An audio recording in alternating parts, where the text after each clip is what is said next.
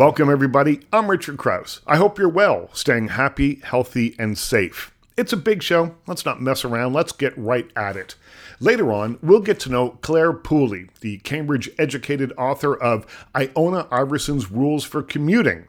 After working in advertising for 20 years, it dawned on her that her daily, quote, wine o'clock habit was out of control. She wrote the popular Mummy Was a Secret Drinker blog and a memoir called The Sober Diaries, which was published in 2017 to great acclaim. Her latest novel, Iona Iverson's Rules for Commuting, is an entertaining book about unexpected friendships and the joy of connecting. That's a little bit later on. First, let's meet Alan Barillaro. He's a Canadian Academy Award-winning writer and director of the animated short film Piper.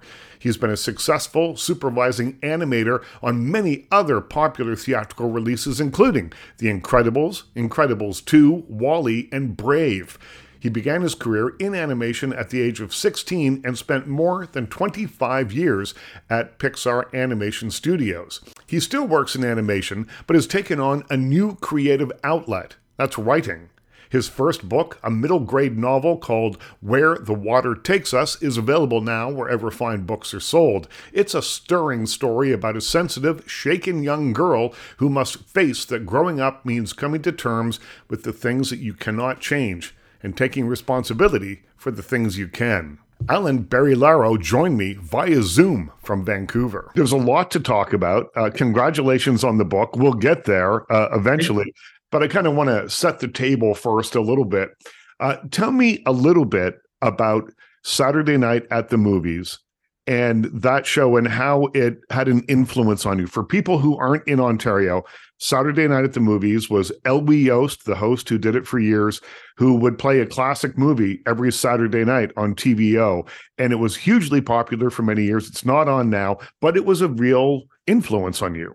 Oh, absolutely. And so many Canadians. I don't even know where to begin without getting emotional about it, because you know, there'll be hockey playing, Hockey Night in Canada will be playing, and depending on my team was losing or not, my mom would always be upstairs watching Saturday Night Movies. It was a thing we did together. And, you know, it opened the world. Those interviews were phenomenal. Education of not only the films, classic films I fell in love with, but the opportunity to hear how they were made. It all made it tangible, like that was actually, there are people that make these. It's it kind of whole, Elios was so good at pulling back the curtain and if I just fell in love with film and storytelling, it became one of those moments where you go, this is, people do this. They're crazy enough to tell stories. And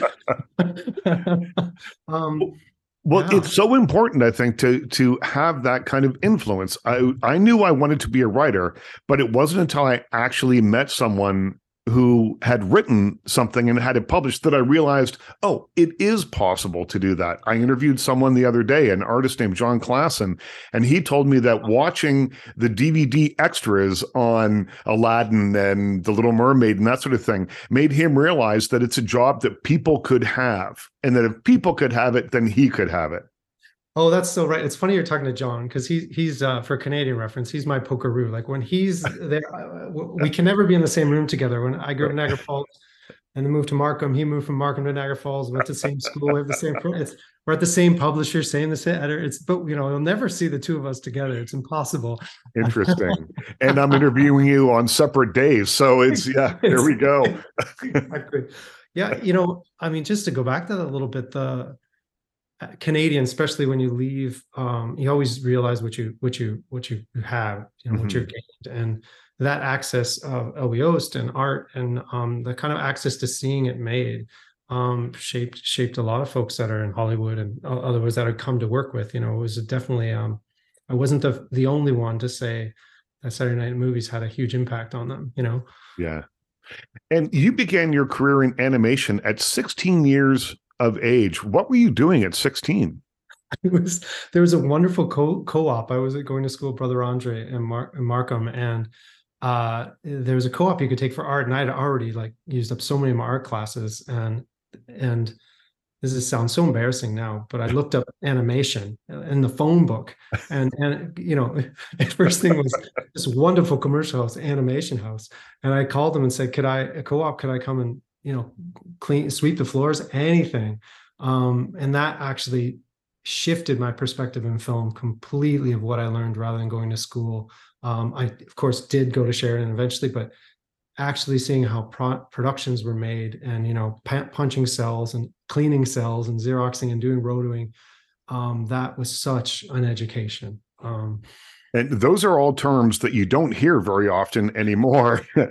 Cells, rotoscoping, all that kind of thing. It's all done digitally now.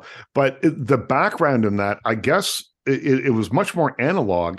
But does it give you a sort of a deeper understanding of it cell by cell? When you're building something literally picture by picture, it has to increase your intent while you're doing it. 100%. It's tactile and you have to make choices. And, you know, with computers, one of the hardest things is you switch to a place like Pixar and great animation. You accept the danger is you accept what it's giving you versus being stuck with the blank page. The first time I talked to students, it's like that. It's not that you draw well. Forget that. Just pay attention that you've had to make decisions in your writing and your drawing. Like when you have to write something versus correct it, you make choices. You learn from those mistakes. You're listening to Alan Barillaro on the Richard Crouse Show. His debut novel, Where the Water Takes Us, is available now wherever fine books are sold. And not only that, it's fun. You know, I remember being with Brad Bird, and he's like, we were looking at an old Bolex machine, and like, oh, you guys are too young for this. I was like, no, I've used that. Yeah. And you sweat under those lights. So it's good experience, I think. I remember editing audio in one of my first jobs in radio on a reel-to-reel tape deck. And so it's a razor blade and reels. And you would have, if it was a complicated piece with lots of elements to it, you'd have dozens of little strips of tape that all looked exactly the same, and you had to be very careful labeling, and you had to really know what you're doing. It was I kind of miss the challenge of those days, but digital editing is way easier, I'll tell you. Oh yeah, you know, I always, for folks that aren't in film, to me I don't know about you, but it reminds me of restaurant work in the sense of there's an energy that comes with that. You know, you have to get out for service. You have to get these. There's the chaos of film that kind of almost attracts the same personality. And so I like that kind of in the moment with your own creative skills. You know, so many jobs are truly creative. If people look at it that way, it's actually very similar. You know, you're having to put it together. It's never perfect. It's all smoke and mirrors, and you're taping sound together and splicing. You're just, you know, it's, you know, film is like 24 frames, mistakes a second, you know. Yeah. You're as far as the artists are concerned, you're just watching it and wincing. You know, any film I put out or, you know, been a part of is always like, you know, you're holding tight, hoping people don't notice. Well, you were at Pixar for 23 years. I mean, this is an incredible run at one place. I don't think, though, uncommon. Everyone that I talked to from Pixar said, oh, yeah, I know, I've worked there for 18 years. I've been there for 20 years. It seems to be a place where you go and then you stay for long periods of time. Now, maybe part of that is that the projects take a very long time. Yes. But tell me about the learning experience. So I've been to the Pixar campus and was just kind of blown away by the creative kind of energy that you can just feel kind of radiating out of that place. That's it exactly, and it comes, you know, you're in school. I mean, you have one side of it is the Steve Jobs factor that is very intentionally building a school campus with education money, and you know, there's that came in a point. If I was, you know, date myself in the 90s where you would work on a film and you go leave and you do something else. All these artists have all these interests. Like, hey, I got to leave because I'm recording my album and I'm going on tour. And it was the first place you go and they go, no, do all that, you know, but just come back and make that next movie. You know, there's that aspect. And then there's this, you know, it's always people, you know, they're not nothing more than people in these buildings. And what does it mean other than that? And a lot of John Lasseter, everyone had learned from the Nine Old Men and was passed on CalArts. Many of the directors were passing on the craft. Mm. And that was a remarkable experience because they're handing down a trade the way you would imagine, you know, this is exactly how you would put this tile down. So practical, and being a part of the story structure clearly, you know, shaped me. Well, they were taking chances with the work that they were doing at the moment that you were there. They were making films like Wall-E, which I still look at today, and it's 2001 for children, except that it is a movie that just resonates so loudly. It's such a brilliant piece of work. Reading that script, I remember when Andrew called me up to his office and just being blown away. And it allowed me to realize that you take chances. You know, I think what was such a an eye-opening experience was everybody was cognizant of, hey, if you got, it's such a gift to make a movie. It's such a gift to be able to write a novel. The least you can do is give it everything and go all the way and take those chances. And they lived by it and went for it. And, you know, the hope was you're not following trends. If you feel like, it's interesting to you and all of us, and we're really honest about that, then hopefully it resonates with others. So it's funny, even leaving Pixar, it's funny to say, it was the most Pixar thing I could do. It's like, this is how I was trained. I have to, like, unfortunately you taught me to do this. I have to say the story that I'm telling takes precedence over anything else and if that's a novel, and you don't just shift it to a marketplace and say, hey, this is a great, so not very responsible as a parent with three kids to say, how would I quit this awesome job in a pandemic and become a novelist? That seems like the right thing to do right now. But that's exactly what I did. And it feels like, that's what you should do as a storyteller. Right. And that's what I learned from. And I felt like I'm following their example. Well, let's talk about that switch a little bit, because Pixar, from what I understand, is very collaborative. You know, you're working on a film for years. You will have screenings where the whole company gets together and everyone's gives you notes and you're allowed to talk and are encouraged to speak freely. As a writer, though, it's a solitary life. And so it's a much different thing. So tell me a little bit about the switch from this incredibly collaborative thing into working, sitting in a room, maybe the room you're sitting in here on the Zoom interview, and that chair right there, yes, yeah, and working by yourself. You know, in one way, it's prepared me for, you know, the story chops, I would like to say, and the exercise of what you know. The rhythm, like running a marathon, you know, you have to hit those marks, and you want to put yourselves through those paces. On the other hand, writing a novel is completely terrifying and vulnerable. And my editor actually had to really talk me into it, because it's you are alone. You know, it's nice to stand around 200 people with you going, we all did this together, versus like, no, this is very much me.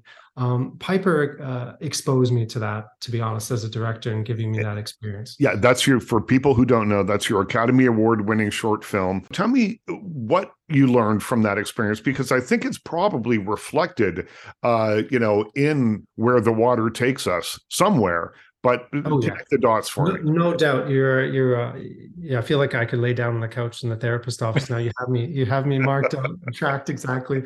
And there's no Piper without Wall-E. You know, there's no the experience at that level of performance and acting without dialogue pantomime. You know, that's a deep dive in Buster Keaton. Also vaudeville and experience more akin to theater, where you try performance on Wall-E. We do shots and you play it in front of everyone, so everybody knows we're all in a room, and you play your scene like you're in a theater, you know, acting it out. And you maybe thought that character, this is a moment where I'm going to make everybody laugh, and then the notes are, I don't know, it was very sensitive. You know, Wall-E was crying in that scene, and you go back. You know, you hone your craft. So Piper was. I needed Andrew Stanton's support on that. You know, first thing he said to me is, you know, what you're trying to do here is really challenging, because one wrong turn in the audience is following a different story. And the actors and the animators, that's actually where I'd love to live. Once you've experienced that as an animator, an actor, and a director, the balance of that, of performance, that can I, it takes repetition to get those performances to make them seem that way. And that definitely plays into Where the Water Takes Us, my novel, even to the point of making my kids, dragging them in and going, you guys are going to have to read this, and playing off the dialogue, because I want it to feel natural. I want it to feel genuine and have like a truthfulness to it. You're listening to Alan Barillaro on The Richard Crouse Show. His debut novel, Where the Water Takes Us, is available now, wherever fine books are sold. Your children, I think, are a source of inspiration for you, not just a sounding board, but a source of inspiration for you. I think in terms of Piper, I could draw a very straight line there. And I think with this new book, which is about, a young girl who has to face things and grow up in the face of things that she doesn't quite understand. And I'm sure that a lot of that must have been observational, just watching your children grow up. 100%. You know, I used to tell the crew on Piper that, you know, the parent in Piper is the parent I wish I was, letting their child, I'm hovering in the anxiety of that, letting your kids grow up, and that all plays into my stories completely, even the novels that are coming there. And I don't look far from my own life, even when Piper, that's very close to,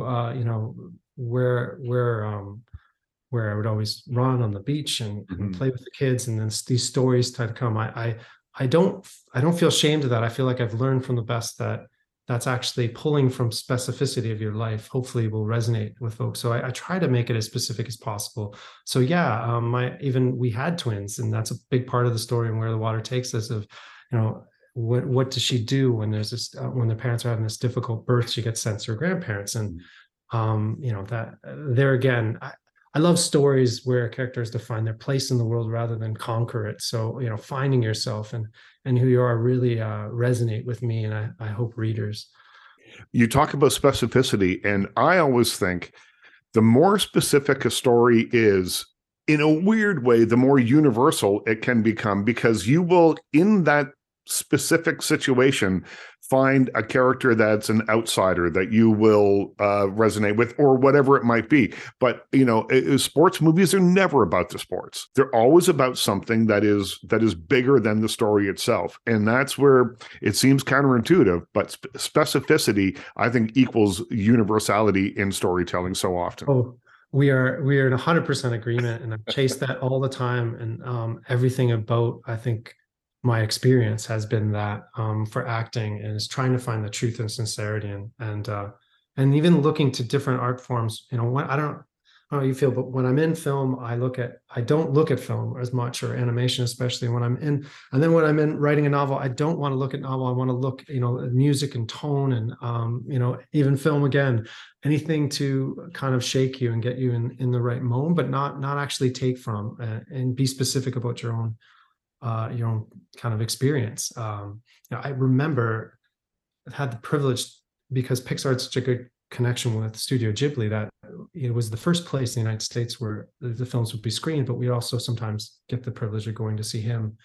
And, seeing Miyazaki, an anime legend, absolute genius. Yeah, absolute genius, who people who know. Yes, thank you. And the curiosity, of that, hey, if you've never started a fire, famously, like, then you can't animate that scene. That it should come from life experience. And I feel like that always resonates. It's always funny too, because once, even the animators of Pixar, once people get to know you, they're like, wait, did you do that one scene? Because you're rubbing your arm the way, Mr. Incredible did. You start to reveal behind the curtain. You're like, no, I forget about that. That's not... But it really is, the personalities of the people, that's that collective art form where, when you're going to a novel, it's more you, and that the vulnerability of being an actor, I think, has saved me. And I say actor, I see an animator as an actor, and you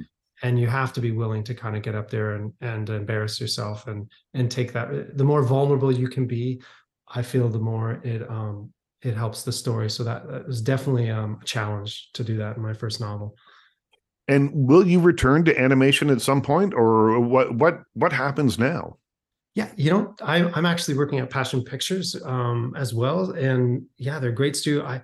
It's like saying to an artist, how do you choose between clay and watercolor and art? You want to do it all, and you see the properties of all of them. Of, well, I always go back to and it's not me being brilliant, it's more of what I've learned is what is the real root of what you're trying to say? And what's the best way of expressing? Just be honest about that. And if the film takes you in a direction that has a certain power, and novels have this beautiful power that I've always, honestly, I was too scared to even attempt. The Academy Award, it's sad to say, that gave me enough confidence to say, I think I would like to try this. I'm going to be gutsy here. Listen, if I had an Academy Award, I would be wearing it as a brooch or around my neck on a chain everywhere I went. Is it back in there? Is it in your room somewhere? No, I don't want it near me. It becomes like the ring in Lord of the Rings, where it's like my pressure. Like, you don't want the pressure, right? Like, get away from me. I don't want to think about it. You're in the way. But no, I think what I would share with it is maybe that's not as obvious. Is it's not the word itself in the getting up on stage, which is, to me, was absolutely terrifying. You spent your whole life avoiding drawing in the back of class and not being called upon to do a presentation. That was intense. But it's actually a week leading up to it where you're with artists and you're actually with your colleagues that you've admired your whole life, and they're all, there's these threads of how hard and how many years it's taken, 10 years on this idea, and how they persevered, how the risks they took pay off, regardless of the award. You start to go, wait, the work I admire the most, regardless of that, I'm seeing this through line of a very tight team, a real honesty, a real clarity of what they're trying to say, faults and all. And that is what actually pushes you to go, well, isn't that worth it? And better to try and give it your all than not to try at all, kind of thing.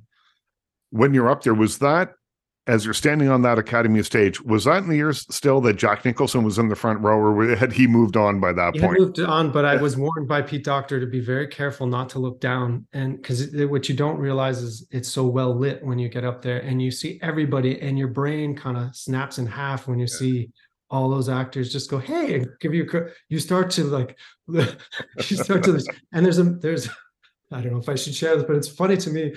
You get up there and there's this massive clock. I mean, the size of a wall. You're talking, and it's already at like 10, 9, 8.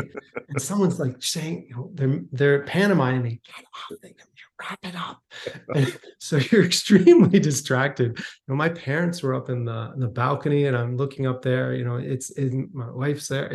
It was very, please don't fall over and just try to, one of those acting, like take a breath and try to breathe. But I couldn't even tell you if I remember the moment. And then when you're walking down, they take you through the back. And I honestly laid right on the floor, and a lot of people do. It's almost like a emergency room triage. They should have little fainting couches or something in the back there. Yeah. Yourself, you go, what just happened? But yeah, it's a surreal experience. It's really, really fun to go through, but the real value, almost happens beforehand, where you get to talk about the art form and be inspired. You talk about seeing people in the audience when you're up on a stage like that. I've never done anything close to that, except one year I gave away an award at Just for Laughs. They have a gala, and I don't remember who I was giving the award to, but I had the award in one hand, and I made a joke. I made a joke in front of 900 comedians. It was the stupidest thing that I could possibly have done. I looked down in the front, and it was quite well lit. I could see everybody. And I saw Gary Shandling just put his head in his hands like that. And I don't know whether it was the joke or whether he was jet lagged or what, but it broke me. It absolutely broke me. I love it. It's like, why not? And to see and to just see everybody as human and just as nervous, and that kind of see behind that curtain. It only steals your nerves to say, it feels very high school to me. We're all trying. There's half the kids are like, please don't call my name, please. and the other half is so comfortable on stage, they're leaning in, like, please let me up and pull that. You're listening to Alan Barillaro on The Richard Crouse Show. His debut novel, Where the Water Takes Us, is available now wherever fine books are sold. And it just it's really natural and human, and that to me. You gotta find the fun in that kind of thing, and not take it too seriously. But yeah, at the same time, it did give me the confidence. Well, you know, what it told me too was it takes years to do this, and it's just work in front of you. So for those listening who want to be an author, an animator, filmmaker, it is, the work is involved. If you want it done in a year or two, maybe I feel like your judgment of yourself is really harsh. And what I've come to realize is, like, you know, this novel took me 6 years, the next one was 7, Piper was 5. I found that that's my natural pace, and I kind of accept myself that, well, I'll put in the work, and that'll be worth it in the end, versus trying to give myself a deadline and go, oh, look, I'm not a writer. Animation teaches you that, you know, before you even do an acting scene, you gotta, well, how does the anatomy work, and where's your hip bone go? So you're like, all this, as Brad Bird would say, you know, have to eat your broccoli first before you get to dessert, you know, and there's just a lot of broccoli to eat, and it's good for you. I always look at a blank page as potential. And that's the only way that I have been able to write as much as I've done in the books and things, is that I'm not freaked out by it anymore. I think a lot of younger writers and people starting out, you get freaked out. I got to fill this up with words. And I mean, eventually that will happen, but you have to see it as the potential first, and not just this insurmountable thing that you have to try and conquer. Just You're absolutely right. And I still have a habit, all my sketchbooks, the first page I don't draw on. I don't like the pressure. I ignore it. Go on to the next, start making a mess, start making mistakes. You know, it's what your thought process is, I think. Yeah. Well, I think we're tracking now. Was I on the right track? Was I digging in the right place? Is there value there? And the idea of, did I write a beautiful sentence or do a beautiful drawing? I actually switched to pens, even just to drawing, just to stop myself from trying to be precious and go, oh, that's redo, and don't worry about it. Well, isn't the old saying that perfection is the enemy of good? Yeah. And so when you try so hard to make things perfect, that you can suck the guts out of it somehow. Oh yeah, there's something in the flaws that's beautiful and unique to you, and how you see the world, and even things you can't see that you have to be careful not to to run over, and you will. I don't think you can see it in the moment. You have to kind of look back and learn from it, kind of thing, and put it forward. You're working on another one now. You say you've put 7 years in on the new book. Yeah, I've the next a few books will be coming out through Candlewick, and the pandemic was a very productive moment for me to bear down. I just turned in the manuscript, and I'm so excited. My goal. You know, this book for me is the book that I wanted to read at the cottage in the summer on the lake, that I think Canadians will understand is uniquely Canadian. Like, where are those stories of, you know, and that's a lot. You know, my hope would be I'd find it on a dock somewhere, totally soaked in paper and wrecked. You know, it has everything, even the paper itself. We were talking with the art director to make it like it was sun drenched and burned, and you know, there's even a flip book on the edge. Wow. It's kind of everything I could dump into, you know, this kind of emotional experience of what it felt like to me growing up in Ontario around the lakes. So the next book is like a laundry list of, you know, something completely different, and the hope is you're just taking those risks and saying, let's see if the reader, the audience, will follow me on this one, and you know, expect something new. Is my hope each time that you know, you try to write books that you don't see on the shelf, you know, or movies that you like that where's that movie? I want to make that movie, the one that's not there yet. So I'm chasing that as much as I can. Well, I'll look forward to seeing it. Alan, thanks so much. What a fun chat. Thank you so much. I really appreciate the time. That was Alan Barillaro on The Richard Crouse Show. His debut novel, Where the Water Takes Us, is available now wherever fine books are sold.